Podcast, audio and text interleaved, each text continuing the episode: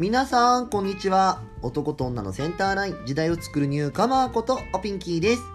さあ、今日も始まりました。おかまのおブスラジオ。皆さん、今日はどんな一日をお過ごし？まあ、最近私はよくお昼寝をしちゃうんだけど、お昼寝なんだけどしっかり寝ちゃうのよね。だしっかり寝ちゃうからついつい夜眠れなくなって夜中の2時とか3時くらいになって寝ちゃうってのが続いてますまあ朝オカマとしては睡眠時間も大事だとは思うけど今は睡眠の質ってのも大事だなって思うわけ。皆さん睡眠の質どうですか？ちゃんとできてますか？さあ本日もこのコーナーから行ってみましょう。今日の1日1ブス私がしているブス説法の中からこんな状態になっている時は素じゃない状態。ブスな状態なので気をつけなさいをお届けしています。本日4月30日のブスはこちら。ありがとうが言えない時はブスです。ありがとうって言葉改めてこう言うってなかなか大変じゃない。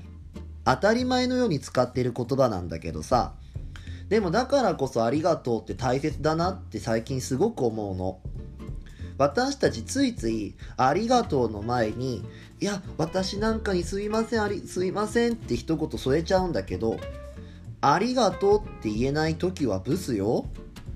あありがとうっていうのはあなたの気持ちしっかり受け止めましたよのサインだって私は思うわけ。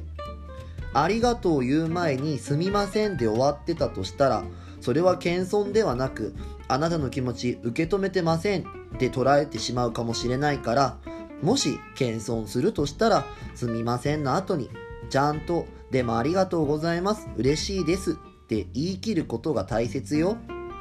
ちゃんと自分の気持ちを伝える意味でもありがとうって言葉伝えましょう。精進なさい。ブス。というわけで4月30日のブスでした。よかったら Twitter と Instagram のフォローお願いします。アットマーク、ひらがなでおピンキー、アットマーク、ひらがなでおピンキーで検索してみてね。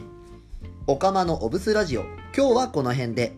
また明日お会いしましょう。ここまでのお相手は、おピンキーでした。またねおつぴーん